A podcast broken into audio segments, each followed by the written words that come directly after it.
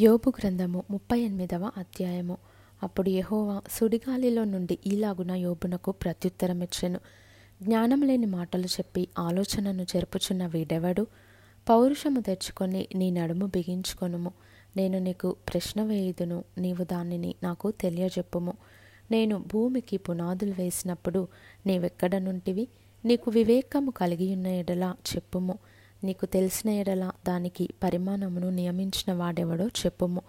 దాని మీద పరిమాణపు కొల వేసిన వాడెవడో చెప్పుము. దాని స్తంభముల పాదులు దేనితో కట్టబడినవో చెప్పుము. ఉదయ నక్షత్రములు ఏకముగా కూడి పాడినప్పుడు, దేవదూతలందరూ ఆనందించి జయధ్వనులు చేసినప్పుడు దాని మూలరాతిని వేసిన వాడెవడు? సముద్రము దాని గర్భము నుండి పొర్లిరాగా తలుపుల చేత దానిని మూసిన వాడెవడు? నేను మేఘమును దాని వస్త్రముగాను, గాఢాంధకారమును దానికి పొత్తిగుడ్డగాను వేసినప్పుడు నీవుంటివా?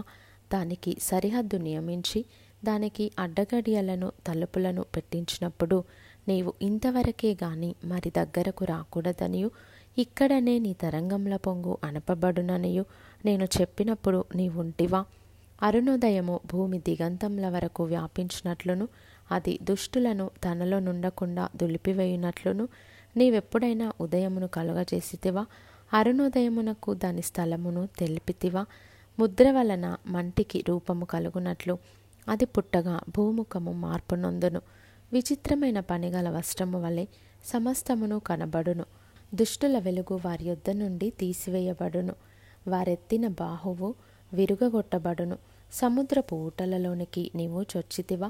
మహాసముద్రము అడుగున నీవు సంచరించితివా? మరణ ద్వారములు నీకు తెరవబడెనా? మరణాంధకార ద్వారములను నీవు చూచితివా? భూమి వైశాల్యత ఎంతో నీవు గ్రహించితివా? నీకేమైనా తెలిసిన ఎడలా చెప్పుము. వెలుగు నివసించు చోటునకు పోవు మార్గమేది? చీకటి అనుదాని ఉనికి పట్టు ఏది? దాని సరిహద్దునకు నీవు వెలుగును కొనిపోవుదువా? దాని గృహమునకు పోవు త్రోవలను నీవెరుగుదువా? ఇదంతయు నీకు తెలిసియున్నది కదా. నీవు బహువృద్ధుడవు. నీవు అప్పటికి పుట్టియుంటివి. నీవు హిమము యొక్క నిధులలోనికి చొచ్చితివా? ఆపత్కాలము కొరకును, యుద్ధము కొరకును, యుద్ధ దినము కొరకును నేను దాచియుంచిన వడగండ్ల నిధులను నీవు చూచితివా? వెలుగు విభాగింపబడు చోటికి మార్గమేది? తూర్పుగాలి ఎక్కడ నుండి వచ్చి భూమి మీద నకముఖములను వ్యాపించును? నిర్మానుష్య ప్రదేశము మీదను, జనులు లేని ఎడారిలోనూ వర్షము కురిపించుటకును, పాడైన ఎడారిని తృప్తిపరచుటకును, లేతగడ్డి మొలిపించుటకును, వరద నీటికి కాలువలను, ఉరుములోని మెరుపునకు మార్గమును నిర్ణయించువాడెవడు? వర్షమునకు తండ్రియున్నాడా? మంచు బిందువులను పుట్టించువాడెవడు? మంచుగడ్డ ఎవని గర్భంలో నుండి వచ్చును? ఆకాశం నుండి దిగు మంచును ఎవడు పుట్టించును? జలములు రాతివలె గడ్డకట్టును. అగాధ జలముల ముఖము గట్టిపరచబడును. కృత్తిక నక్షత్రములను నీవు బంధింపగలవా? మృగశీర్షకు కట్లను విప్పగలవా? వాటి వాటి కాలములలో నక్షత్ర రాశులను వచ్చునట్లు చేయగలవా?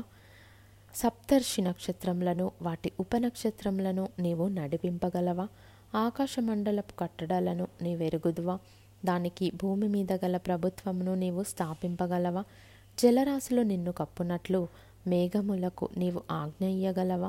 మెరుపులు బయలు వెళ్ళి చిత్తము ఉన్నామని నీతో చెప్పునట్లు నీవు వాటిని బయటికి రప్పింపగలవా? అంతరింద్రియములలో జ్ఞానముంచిన వాడెవడు? హృదయమునకు తెలివినిచ్చిన వాడెవడు? జ్ఞానము చేత మేఘములను వివరింపగలవాడెవడు?